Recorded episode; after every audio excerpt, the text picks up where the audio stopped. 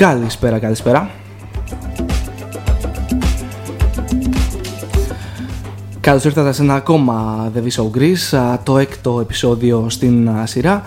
Ένα podcast που σας φέρνει πιο κοντά στα όνειρά σας, πιο κοντά στους στόχους σας, με έναν διαφορετικό καλεσμένο κάθε εβδομάδα. Ο καλεσμένος μας λοιπόν για αυτή την εβδομάδα είναι ο Θοδωρής Παπακώστας ή αλλιώς Θόδωρος Παπακώστας. Θόδωρε καλησπέρα. Καλησπέρα. Σε ευχαριστώ πάρα πολύ που είσαι στην παρέα μας και αποδέχτηκες την πρόσκλησή μας. Εγώ ευχαριστώ. Να είσαι καλά.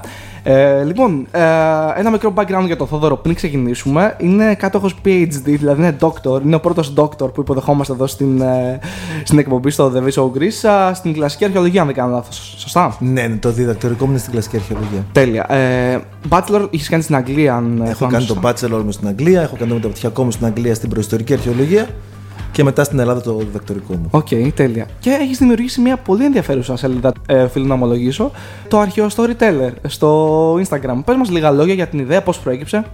Η ιδέα προέκυψε τυχαία. Mm-hmm. Για το δικό μου, να το πω απλά και λαϊκά, για το δικό μου χαβαλέ. OK. Okay.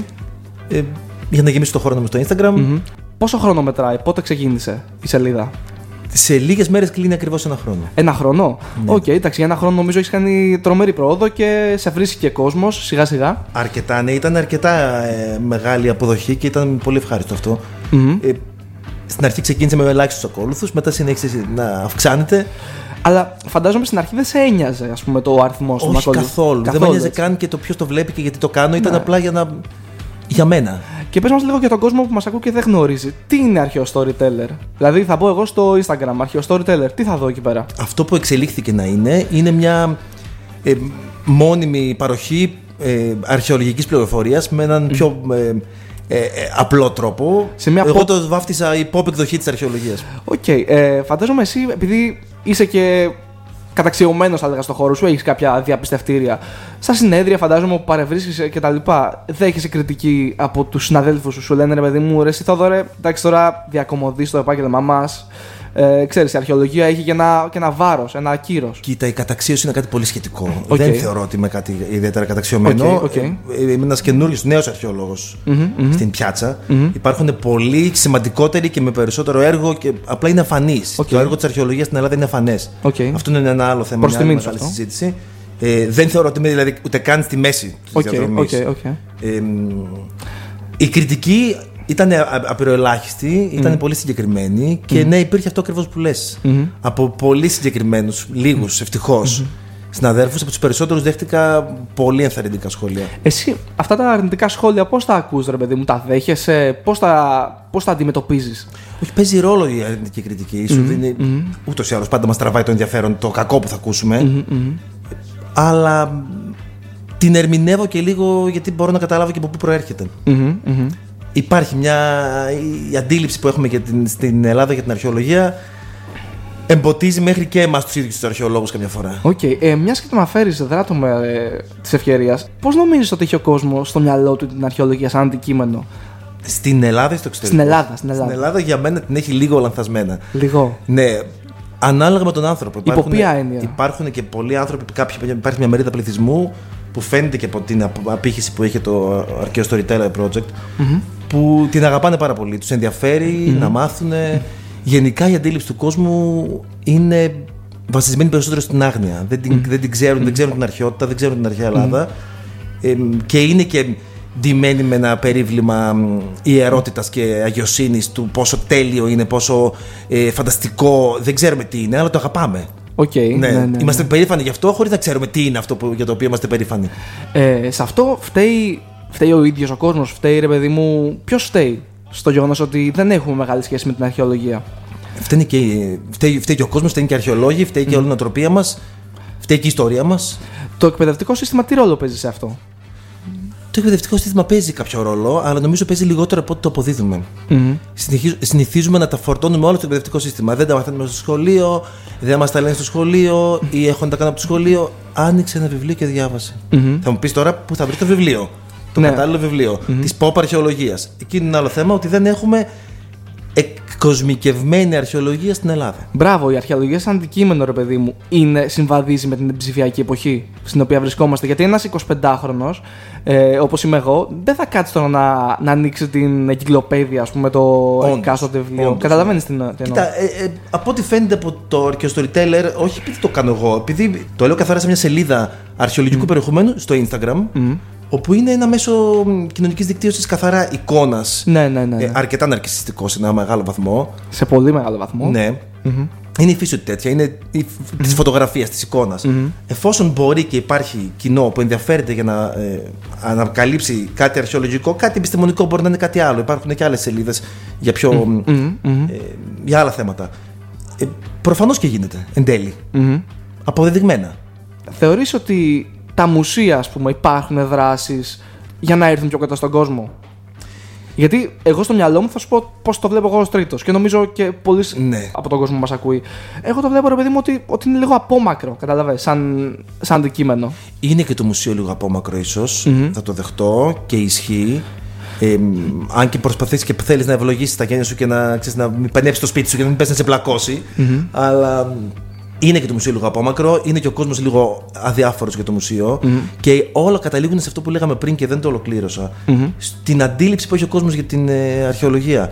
Το έχουμε για κάτι το οποίο. το, το εκπαιδευτικό σύστημα. Ε, ε, Ω παιδιά, μετά το αφήνουμε. Ναι, το εκπαιδευτικό σύστημα είναι αυτό που είναι. Ε, η εκπαιδευτική είναι αυτή που είναι, είναι και αυτοί οι ενήλικες μέσα σε αυτή την κοινωνία. Το παιδί δεν βλέπει παραδείγματα από το γονιό να επισκεφτεί την αρχαιολογικό χώρο, να πάει σε ένα αντίστοιχα, δεν νιώθει και ίσως και ο γονιός ότι και το κράτος ε, δεν του παρέχει mm-hmm. εναλλακτικές και ωραίες δραστηριότητες μουσιακά ή αρχαιολογικά ή γενικότερα Ε, λοιπόν, βάζουμε μια ανατολία. Ε, νομίζω ότι η κουβέντα μας έχει πάρα πολύ μεγάλο ενδιαφέρον σήμερα. Στην παρέα μας είναι ο Θόδωρος Παπακώστας, www.monsterradio.gr.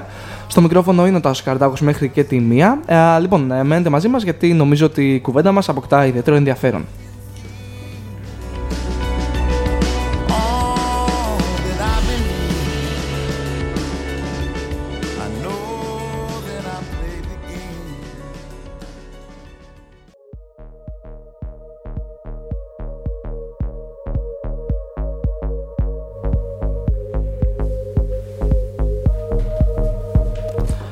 Εδώ είμαστε, επιστρέψαμε.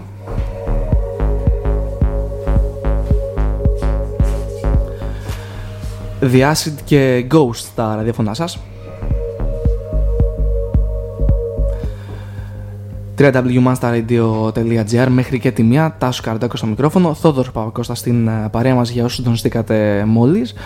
Α, λοιπόν, Θόδωρε, ε, μία ερώτηση που νομίζω ότι έχει αρκετά μεγάλο ενδιαφέρον. Ε, OK, okay, αρχαιολογία ενδιαφέρουσα, Εμένα, έναν 25χρονο, ο οποίος ξέρεις, είναι στη διαδικασία δουλειάς και στην καθημερινότητά μου, ρε παιδί μου, μέσα. Με βοηθάει αυτό το πράγμα. Πώς με βοηθάει εμένα να έχω γνώση πάνω στην αρχαιολογία; Αν σε βοηθάει στην καθημερινότητά σου, ε, γιατί πρέπει όλα να μας βοηθάνε κάπως στην καθημερινότητά μας; Είπα, κάνουμε πάρα πολλά πράγματα και μαθαίνουμε πράγματα και αποκτούμε γνώσεις που δεν μας βοηθάνε πάντα στην καθημερινότητά μας. Αν mm-hmm. μας απασχολούσε μόνο το τι μας βοηθάει στην καθημερινότητά μας, mm-hmm. θα μας ένοιαζε τι θα φάμε και πού θα κοιμηθούμε και πού θα κάνουμε τη, φυσική, τη φυσική μας ανάγκη. Αυτά είναι τα ναι, τρία ναι. βασικά στην καθημερινότητά μας. Mm-hmm. Από εκεί και πέρα ο άνθρωπος εξελίχθηκε, έφτιαξε οργανωμένες κοινωνίες. Για να αναπτυχθεί, να πάει παρακάτω, έπρεπε να εξελίξει λίγο και το μυαλό. Και νομίζω ότι. Συμφωνώ απόλυτα με αυτό που λες. Εγώ κάνω και λίγο το συνήγορο του διαβόλου. είναι και λίγο αυτός ο ρόλος μου. Λογικά. Ε, γιατί πρέπει να καταλήψουμε και εμεί εδώ μέσα από το The V Show και το να αποκτάς γνώση σε βοηθάει σε μακροχρόνια βάση. Δηλαδή σε βελτιώνει σαν προσωπικότητα, σαν χαρακτήρα. Κοίτα, η αρχαιολογία και η ιστορία έχουν ένα χάρισμα. Είναι ένα ταξιδάκι, είναι ένα πολύ ωραίο Και μόνο για το χαβαλέ του να ανακαλύψεις κάτι διαφορετικό, το να είναι σαν να βλέπεις μια ταινία. Lord of the Rings. Θα μπορούσε κάλλιστα να είναι αρχαιολογικό ντοκιμαντέρ. Λέμε τώρα. Okay. Το τραβάω πάρα πολύ από τα μαλλιά, αλλά ναι, ναι. η υπερβολή προσπαθεί να πει κάτι. Να μην μας ακούσουν οι φίλοι σου αρχαιολόγοι. Α, δεν με απασχολεί, δεν έχει, δεν έχω θέμα. Ούτε σε άλλε είναι η pop εκδοχή της αρχαιολογίας. η γνώση άλλης κουλτούρας, άλλου πολιτισμού, άλλης mm. νοοτροπίας. Γιατί υπάρχουν τεράστιες διαφορές. Mm-hmm. Και όχι μόνο στην Ελλάδα. Επίσης, άλλο θέμα που έχουμε είναι ότι η αρχαιολογία στην Ελλάδα δεν είναι μόνο η Ελλάδα αρχαιολογία, όπως δεν είναι και μόνο αρχαιολογία η Ελλάδα. Mm-hmm φυσικά και μπορεί να σου χρησιμεύσει απλά και μόνο για τη διασκέδαση του πράγματος. Θα μπορούσε απλά να είναι κάτι διασκεδαστικό. Θεωρείς ότι η ελληνική κοινωνία πάσχει από προδοπληξία. Είμαστε δηλαδή λίγο προοδόπληκτοι; Ναι, θεωρώ ότι ως ένα βαθμό είμαστε. Αρκετά. Και αυτό επηρεάζει και τη γνώμη που έχουμε για το παρελθόν, γιατί το εξειδανικεύουμε, το κάνουμε ιδανικό, τέλειο και δεν κάνει να το πληγώσεις, δεν κάνει να το δεις με άλλο μάτι. Όχι, κατέβασε το από το βάθρο του, δες το χαλαρα δεν είναι τέλειο και μπορείς και εσύ να χαλαρώσεις και να μην έχεις και το βάρος της κληρονομιάς που θεωρούμε ότι έχουμε πια σαν λαός. Όπω πόσο σπουδαίοι ήταν οι πρόγονοί μας και εμείς τι κάνουμε. Ναι, okay. Ούτε οι πρόγονοι σου ήταν τόσο σπουδαίοι όσο νομίζεις. Μάλλον, okay, ήτανε, αλλά ήταν και αυτοί άνθρωποι. Και δες και εσύ τι μπορείς να κάνεις παραπέρα από αυτό. Και νομίζω ότι μπορείς, ρε παιδί μου, να πάρεις ως παράδειγμα τους προγόνους σου και προφανώς αυτό που λες ότι δεν είναι αυθεντίες. Okay, ήταν αυθεντίες. Προ, ε... Παράδειγμα και προς μίμηση και προς αποφυγή. Μπράβο, ναι. Ότι μπορείς να πάρεις κάποια στοιχεία όπως και από τη σύγχρονη εποχή και να τα ανάγεις στην δική σου καθημερινότητα και να βελτιωθείς εσύ, παράδειγμα. Ναι, σίγουρα, προφανώς. Ε... Απλά πρέπει να το γνωρίσεις Και δεν έχουμε διάθεση να το γνωρίσουμε. Συνήθως η αρχαιότητα και η αρχαιολογία στην Ελλάδα είναι κάτι πολύ διαστρεβλωμένο που το έχουμε σαν ένα υπέροχο καρότο για να έρθει ο τουριστα Ο οποίος φυσικά το απότερο σκοπός είναι να κάτσει στην ταβέρνα, να αγοράσει το σουβενίρ, να, να φέρουμε λεφτά πρόσκαιρα. Δεν ε, κάνουμε καλό branding Mm-hmm. Όπως π.χ. κάνει η γειτονική Ιταλία. Είναι εξαιρετικό πολιτιστικό branding.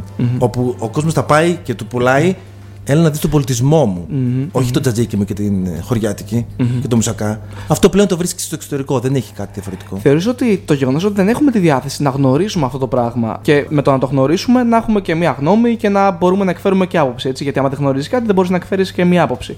Ε, ε, μην το λες, πολλοί εκφέρουν άποψη αυτά που δεν γνωρίζουν. Ιδίως στην Ελλάδα. Ναι, okay. Θεωρείς ότι είναι ένα σημείο των καιρών; Δηλαδή ότι σε μια κοινωνία η οποία τρέχει με τόσο γρήγορους ρυθμούς, ότι είμαστε σε φάση, ξέρεις, ότι έχω τόσο εύκολη την πληροφορία στο Google που δεν θα κάτσω τώρα να διαβάσω το βιβλίο για την αρχαιολογία που είναι και κάτι βάρη στο μυαλό μας. Ναι. Ναι, και είναι λογικό. Και πώς μπορούμε να ξεφύγουμε από αυτό; Και δεν χρειάζεται μπορούμε. να υπάρχει. Δυστυχώς υπάρχουν λίγοι τρόποι πρόσβασης στην αρχαιολογική πληροφορία στην Ελλάδα. Και γι' αυτό θεωρώ πως ίσως θα μπορούσε όχι μόνο το αρχαίο storyteller, οποιαδήποτε μορφή pop αρχαιολογίας, pop με την έννοια της εκοσμικευμένης. Και δεν λέω εκλαϊκευμένη, λέω εκοσμικευμένη, για να. Το εκλαϊκευμένη είναι και λίγο σαν ότι εγώ είμαι στο βάθρο πάνω ο σπουδαίος αρχαιολόγος και έλα να σου μάθω okay. ποταπό κοινό. Δεν πάει έτσι, γιατί αντίστοιχα θα μιλήσω σε έναν φυσικό που όταν θα χρειαστώ εγώ μια πληροφορία σχετικά με τη φυσική επιστήμη, με, με έναν αστρονόμο, αντίστοιχα εκείνος θα έχει την εξειδικευμένη γνώση που θα πρέπει να μου την παρέχει με εύληπτο, απλό και όμορφο Που θα μου κάνει και εμένα να μου φανεί ενδιαφέρουσα. Πόσο εύκολο, συγγνώμη, ήταν να εφαρμόσεις μια τέτοια ιδέα, το αρχαίο storyteller, ε, στα social media. Πώς το, πώς το αποδέχτηκε ο κόσμος; Τελικά ήταν Αν μου έλεγε ένα χρόνο πριν ε, να βάλεις την αρχαιολογία στο, στο Instagram; Instagram, θα σου έλεγα τι δουλειά έχει η αρχαιολογία στο Instagram. Ακόμη και εγώ ο ίδιος. Και ο περισσότερος κόσμος νομίζω. Αλλά... Ναι.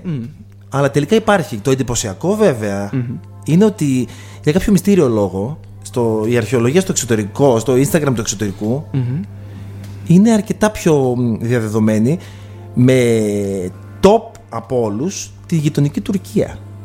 Οι σελίδες, οι αρχαιολογικές, οι καθαρά αρχαιολογικές, οι τουρκικές είναι πάρα πολλές και με χιλιάδες ακολούθους. Μερικοί έχουν και εκατοντάδες χιλιάδες ακολούθους. Αναφέρω του ακολούθου όχι γιατί σημαίνει κάτι, γιατί δείχνει τη διάθεση του κόσμου να ακολουθήσει και να μάθει. Και δεν μιλάμε για σελίδες προπαγανδιστικές ή οτιδήποτε ε, ιδιαίτερα μυστήριο. Καθαρά ε, αρχαιολογικές που προωθούν τον αρχαίο κόσμο πολλές φορές ακόμη και την ελληνική αρχαιότητα εν ελλαδη Δηλαδή, έχω δει σε ιστοσελίδες ε, Τούρκων συναδέλφων, κυρίως στο Instagram, να προωθούν ή να κάνουν αφιερώματα στις Μικίνες, στους Δελφούς στην Ολυμπία. Θεωρείς δηλαδή ότι η διάθεση είναι εκεί έξω. Απλά δεν υπάρχουν οι πρωτοβουλίες στην Ελλάδα, θα λέγαμε. Ναι, είναι ακόμη στα σπάργανα, είναι ακόμη στην αρχή της. Αλλά εντάξει, από κάπου πρέπει να ξεκινήσει. Τέλεια. Λοιπόν, συνεχίζουμε με λίγη μουσική από την playlist του Monster Radio. The Frey και How to Save a Life σε ένα remix ε, του program. λοιπόν, μένετε μαζί μας γιατί επιστρέφουμε σε πολύ πολύ λίγο. 12 και 22 πρώτα λεπτά. Τάσος Καρτάκο στο μικρόφωνο Θόδωρος Παπακώστα στην παρέα μου, The Viso Greece, το έκτο επεισόδιο στην σειρά. Λοιπόν, μένετε μαζί μας γιατί α, επιστρέφουμε με περισσότερες ερωτήσεις από τα social media και με τις δικές σας ερωτήσεις εννοείται στο δεύτερο ημίρο της εκπομπής μέσα από τα social media. Εννοείται ότι έχετε ενεργό ρόλο και το αναφέρουμε συνεχώς και ό,τι αναφέρουμε ισχύει. Λοιπόν, να μένετε μαζί μας.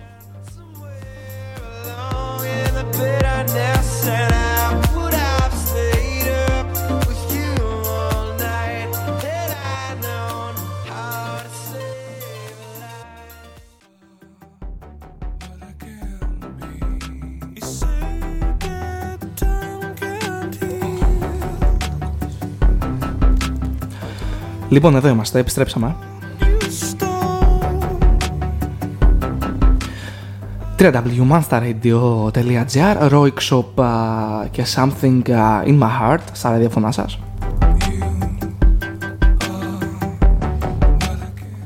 Αγαπάμε Roik Shop, Τάσκαρντακο στο μικρόφωνο. Στην παρέα μου είναι ο Θοδόρος Παπακώστας, Doctor κλασικής αρχαιολογίας. Λοιπόν, Θοδόρε, να επιστρέψουμε λίγο, νομίζω έχει αρκετά μεγάλο ενδιαφέρον για τα αρνητικά σχόλια και την αρνητική κριτική. Γιατί πολλοί κόσμοι που ξεκινάει μια πρωτοβουλία, όπως και η δική μας, ας πούμε και εγώ δέχομαι και πολλά θετικά σχόλια, δέχομαι και μερικά αρνητικά. Προφανώς. Όταν εκθέτεις τον εαυτό σου, προφανώς και δεν είναι δυνατό και δεν θα αρέσει σε όλους. Ναι, ναι προφανώς. Γιατί πολλοί κόσμοι δεν δέχεται την αρνητική κριτική. Εσένα πώς σε βοήθησε, πώς το εξέλαβες αυτό το πράγμα και πώς το έχεις μεταφράσει, θα έλεγα, προς όφελός σου, πώς το έχεις μετατρέψει; Κοίτα, δεν μπορώ να πω ότι ήταν ιδιαίτερα έντονη η αρνητική κριτική. Mm-hmm. Και αν ήταν κριτική, δεν ήταν απαραίτητα αρνητική. Okay. Δηλαδή, μπορεί να ήταν μια διαφορετική οπτική γωνία. Όπως το πιο έντονο ήταν η κριτική που μας ασκήθηκε γιατί επιλέγω mm. να αλλάξω πια τα ονόματα ή να μιλήσω mm. λίγο πιο απλά και λίγο πιο χήμα για ε, ιστορικές περιόδους ή για προσωπικότητες που τις έχουμε πάρα πολύ εξατενικευμένες. Για παράδειγμα; Για παράδειγμα, το κλασικότερο είναι ο Μέγας Αλέξανδρος που επιλέγω να τον λέω στις ιστορίες μου Μεγαλέκο. Μεγαλέκο. Μεγαλέκο. Τώρα το γιατί το υποκοριστικό Αλέκος, το καθόλου θεμητό υποκοριστικό Αλέκος, το όνομα mm. Αλέξανδρος, να δημιουργεί κακή εντύπωση, είναι προφανώς έχουμε εξατενικεύσει τόσο πολύ και το Μεγαλέξανδρο. Καλά τον κάναμε. Εγώ προσωπικά πολύ τον αγαπάω. ε, Καλό τι πάει ο Μεγαλέξανδρο. Ήταν μορφάρα ήταν.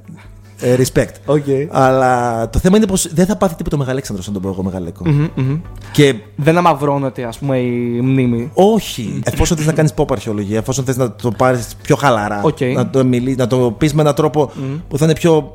Ε, χαβαλεδιάρικος, ας το πούμε. Mm-hmm. Ε, θα το.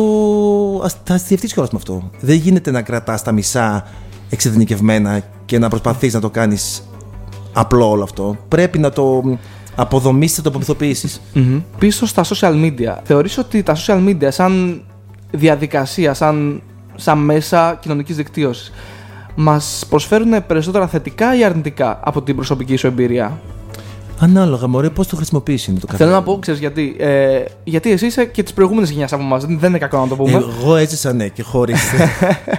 και χωρίς social media και χωρίς ίντερνετ. Το λέω για καλό, ρε παιδί μου, ότι εσύ η συνομιλική σου η πιο μεγάλη ηλικία. Εγώ αισθάνομαι ότι οι συνομιλικοί σου και λίγο πιο μεγάλης ηλικία ότι τα έχουν ρε παιδί μου λίγο. Κάθε τι καινούργιο φοβίζει. Λίγο ενοχοποιημένα. Ναι, δηλαδή... είναι αρκετά. Και το Facebook πλέον απενοχοποιήθηκε γιατί mm. μπήκαν, μπήκε και η δικιά μου γενιά και η προηγούμενη γενιά και λίγο έγινε πιο ναι. οικείο πλέον. Πιο mainstream. Πιο οικείο, ναι, ναι, ναι. Ε, και πάλι δεν φεύγει από το στόχαστρο της κριτικής. Το Instagram είναι η καινούρια μάγισσα που κυνηγάμε σε αυτό το ναι, κυνήγι ναι. μαγισσών της τεχνολογίας και της ε, νέας εποχής που πάντα μας φταίει, πάντα έχει κάτι κακό, γιατί είναι κάτι καινούριο και μας φοβίζει το καινούριο.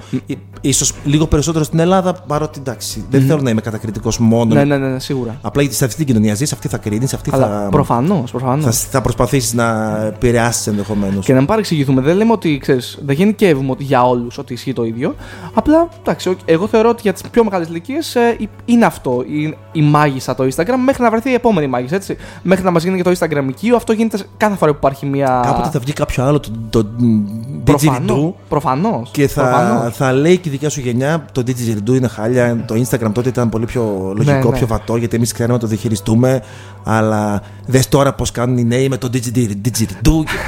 θα έρθει δηλαδή η εποχή που θα είμαστε ρομαντικοί ε, ως προς το Instagram. θα λέμε... Μπορεί και να έρθει η εποχή που δεν θα έχουμε καν Ιντερνετ και social media, γιατί μπορεί να γυρίσουμε προς τα πίσω. Συνέβη στην, στην ιστορία της ανθρωπότητας να πάμε προς τα πίσω. Πότε συνέβη αυτό; Ε, στο Μεσαίωνα. Στο Μεσαίωνα. Μια χαρά γυρίσαμε πίσω. Και δεν είναι γραμμική η εξέλιξη της ανθρώπινης κοινωνίας ούτε της ανθρώπινης ιστορίας.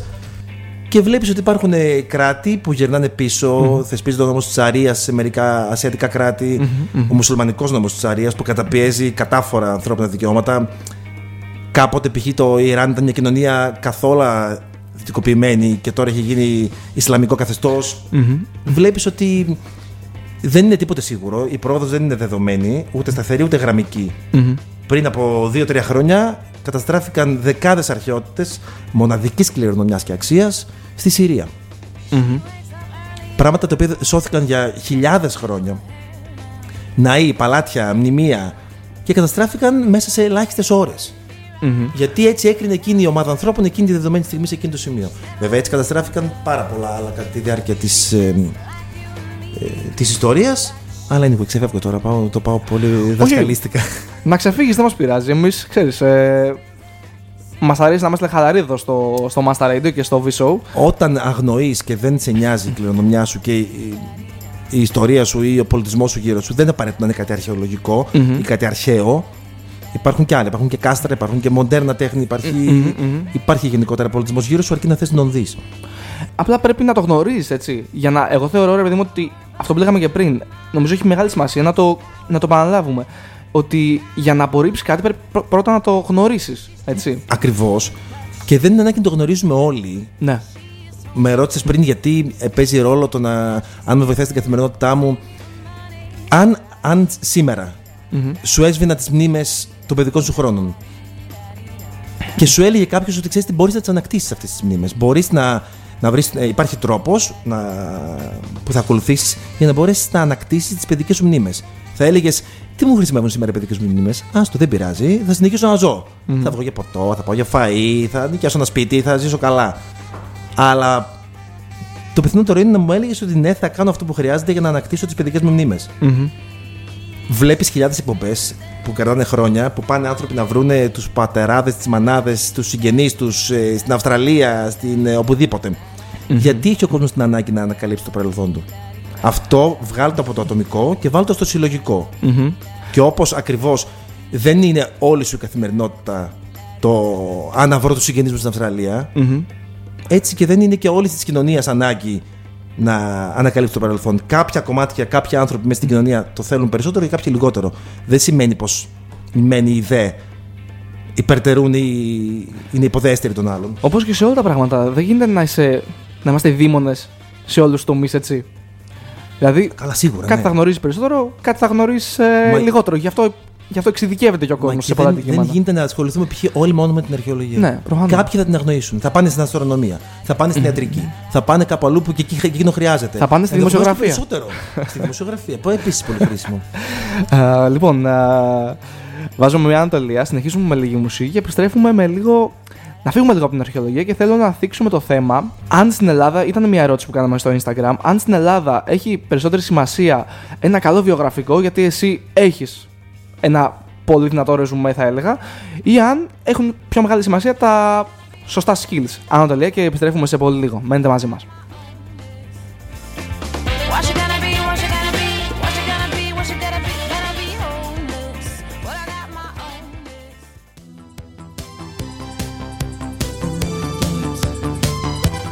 Λοιπόν, εδώ είμαστε, επιστρέψαμε. Depeche Mode και Photographic στα ραδιόφωνά σας.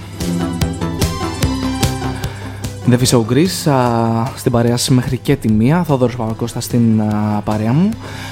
Α, λοιπόν, Θοδόρη, είχαμε βάλει μια τελεία στο κατά πόσο έχει σημασία στην Ελλάδα ένα καλό βιογραφικό ή τα σωστά skills. Ήταν μια ερώτηση που θέσαμε και στο Instagram, α, στην σελίδα μας στο The Viso Greece. Και ο κόσμος μας απάντησε ότι η ερώτησή μας ήταν τι θεωρείς ότι έχει μεγαλύτερη σημασία στην Ελλάδα, ένα καλό βιογραφικό ή τα σωστά skills. Το καλό βιογραφικό πήρε 35% και τα σωστά skills πήραν 65% προς έκπληξη δική μου. Ποια είναι η δική σου άποψη, διότι εσύ έχεις ένα ρεζούμε έτσι. Θεωρείς ότι υπάρχουν τα εργαλεία αυτά ε, όπως είναι τα social media, όπως είναι το ίντερνετ, ας πούμε. Κοίτα, και το βιογραφικό χρειάζεται και η εκπαίδευση Πρέπει να έχεις μια βασική Δεν αρκεί αυτό. Το να έχεις ένα βιογραφικό, το να έχεις να αναφέρεται ένα πτυχίο, ένα μεταπτυχιακό ή οτιδήποτε, ένα διδακτορικό, δεν αρκεί από μόνο του προφανώς. Ε, προφανώς και χρειάζεται να υπάρχει το background. Δεν μπορούμε να είμαστε όλοι για όλα. Σίγουρα.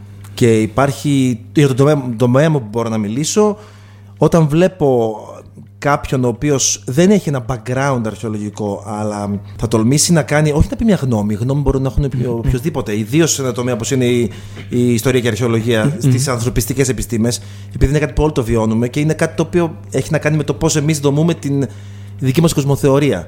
Το παρελθόν, το από πού προέρχομαι εγώ και το πώς έχω φτιάξει μες στο μυαλό μου την ε, δική μου κοσμοθεωρία περιλαμβάνει και το παρελθόν του κράτους μου, του έθνους μου, της κοινωνίας μου ε, εν συνολο Γι' αυτό και είναι εύκολο να σχηματίσεις μια γνώμη για το τι συνέβη παλιά, γιατί οδηγηθήκαμε εδώ που οδηγηθήκαμε και είναι ένα κοινό θέμα συζήτησης τα ιστορικά θέματα, τα οποία περιλαμβάνουν και κοινωνία μαζί. Αλλά θα προτιμούσα να μιλάμε και να ασχολούμαστε όλοι με κάτι στο οποίο έχουμε ως έναν βαθμό ειδικευτεί είναι καλό να υπάρχει το, το καλό βιογραφικό από ένα βασικό βιογραφικό. Και φυσικά να έχεις και την ικανότητα μέσω των skills. Αλλά και μόνο τα skills να αρκούν και μόνο το βιογραφικό δεν αρκεί. Ένας συνδυασμός είναι το ιδανικό. Mm-hmm. Θεωρείς ότι υπάρχουν δράσεις στην αρχαιολογία, επίση στην αρχαιολογία.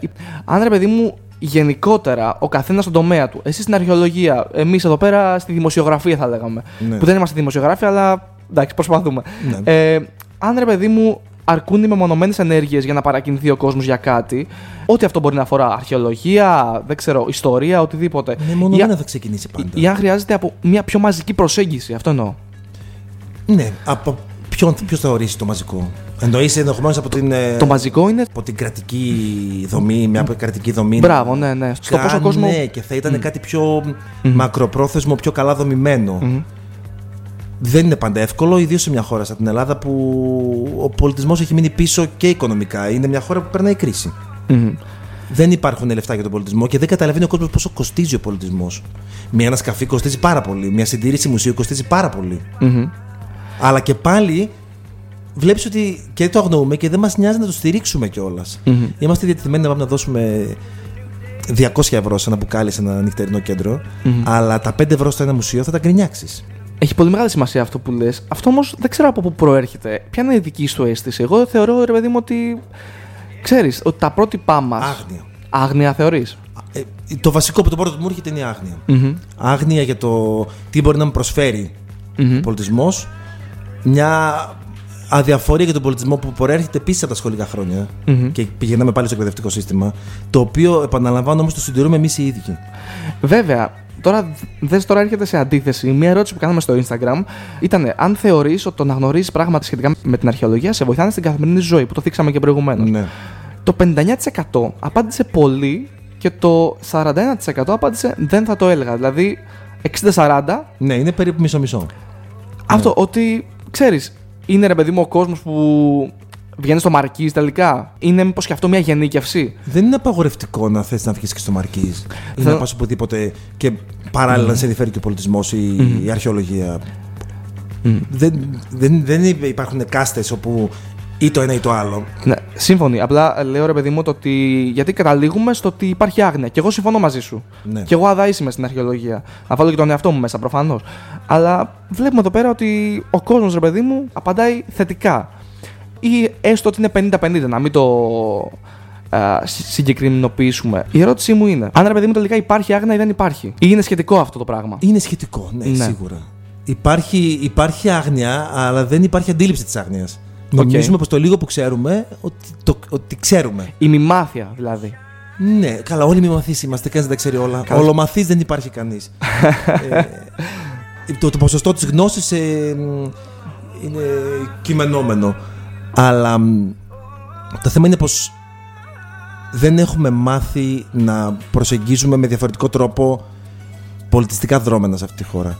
Και εντάξει, φταίει, προφανώς φταίει και ό, ίσως λίγο περισσότερο οι επαγγελματίες του πολιτισμού στην ελλαδα Για το πώς εμείς προσεγγίζουμε το...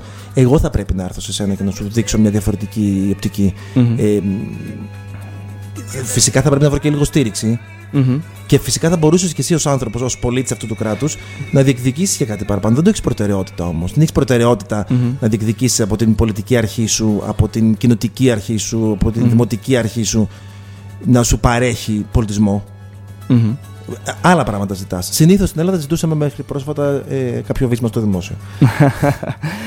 λοιπόν, επειδή κλείνουμε σιγά σιγά, ναι. βλέπεις περνάει γρήγορα ο χρόνος στο, στο The Show Greece. Επειδή εσύ κάνεις κάτι που αγαπάς, έτσι. Ναι. Από ό,τι αντιλαμβάνομαι. Πολύ. Και είναι αυτό που θέλει να περάσει και αυτή η εκπομπή. Θεωρείς ότι αν έκανες κάτι που δεν αγαπούσες, θα το έκανες με, με τον ίδιο ζήλο; Όχι βέβαια.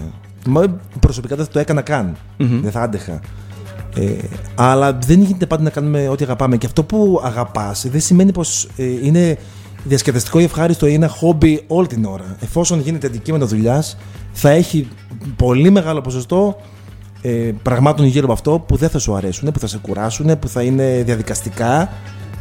Εντάξει, γι' αυτό και λέγεται δουλειά και όχι χόμπι. Θέλω να πω, ρε παιδί μου, ότι άμα μπορείς να συνδυάσεις και τα δύο, ξέρεις, είναι προφανώς. Ιδανικά, ναι. Ενδεχομένως να μπορείς να βρεις το ενδιαφέρον και το γούστο σε οτιδήποτε κάνεις. Προφανώς η τριβή της καθημερινότητας. Ναι. Προφανώς, εντάξει, ακόμα και να κάνεις αυτό που αγαπάς, προφανώς. Εσύ, εντάξει, έχουμε και τα άγχημα στο ένα το άλλο, εντάξει, προφανώς.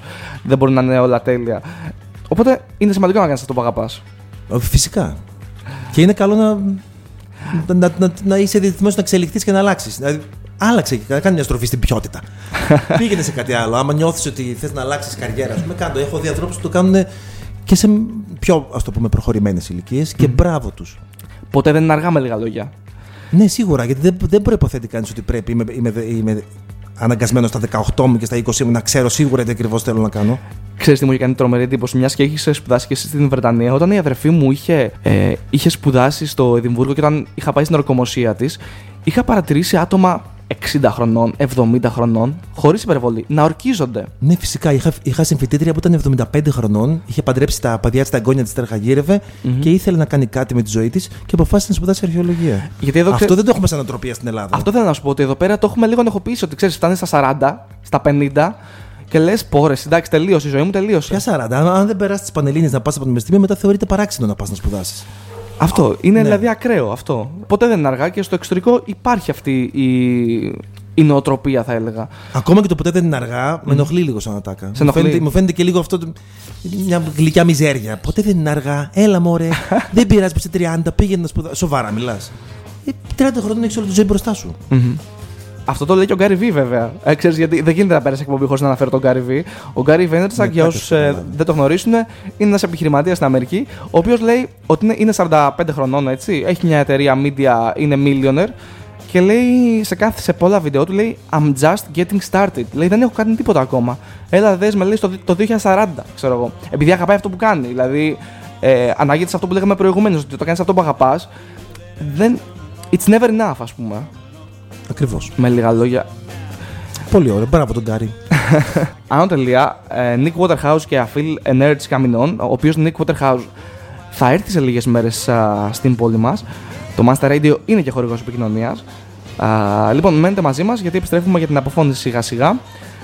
εδώ στο Master Radio, παρέα με τον Θόδωρο Παπακώστα. Μένετε μαζί μας.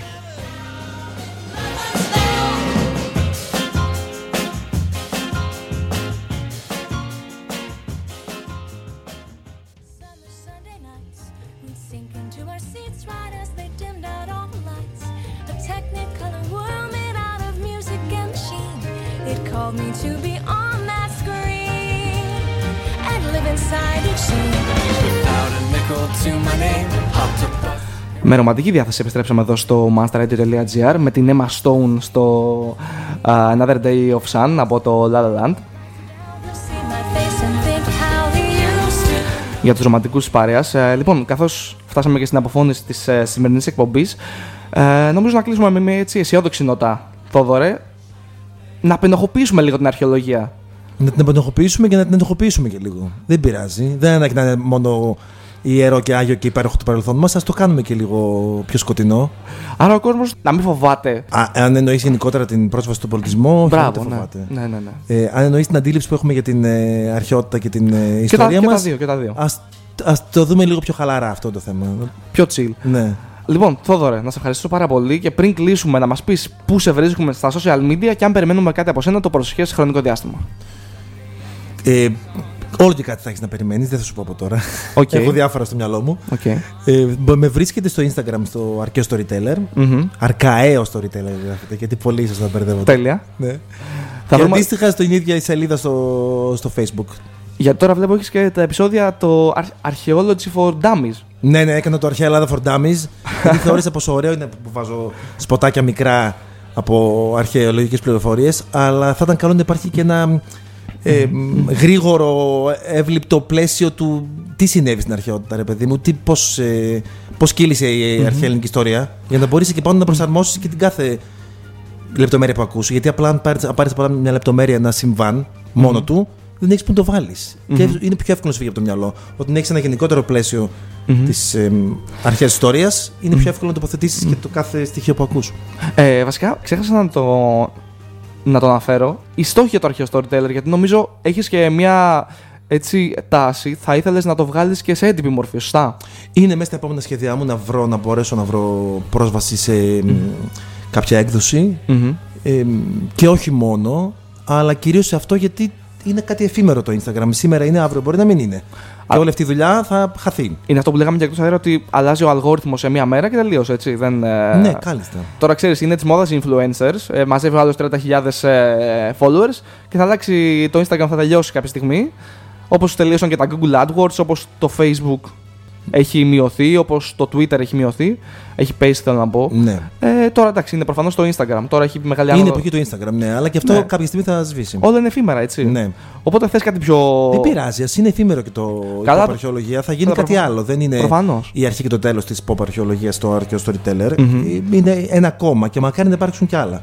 Είναι μια καλή πρωτοβουλία όμως και να σε ευχαριστώ και δημόσια για αυτή την πρωτοβουλία. Γιατί ας πούμε, εγώ, εγώ, εγώ προσωπικά δεν θα ερχόμουν ποτέ σε επαφή με την αρχαιολογία ή θα ερχόμασταν ποτέ σε επαφή. Αυτό είναι το πιο ωραίο που μπορούν να μου πούνε. Άμα δεν υπήρχε το αρχαίο storyteller, ας πούμε, εμείς βρεθήκαμε μέσω Instagram, μέσω Instagram DM, Όντως, έτσι. Ναι, ναι. Είναι και δύναμη των social media. Λοιπόν, Θόδωρε, να σε ευχαριστήσω πάρα πολύ. Η μία ώρα είναι πολύ λίγη τελικά. Εγώ ευχαριστώ. και να συνεχίζεις με τον ίδιο ζήλο, με τον ίδιο ρυθμό, να μας ενημερώνεις για την αρχαιολογία. Σε ευχαριστώ πάρα πολύ. Εγώ σε ευχαριστώ. Για τη συνέχεια, όπως κάθε Σάββατο, μία με τρεις στα ραδιόφωνά θα είναι ο Αναστάσιο Σουφλέρης με εξαιρετικές μουσικές επιλογές όπως μας έχει συνηθίσει. Για τα περαιτέρω για το The Visual Grease θα μας βρείτε στο Instagram, στο Soundcloud, στο Spotify, στο iTunes. Παντού ανεβαίνουν εκεί τα επεισοδιάκια μας και στο YouTube σε δεύτερο χρόνο.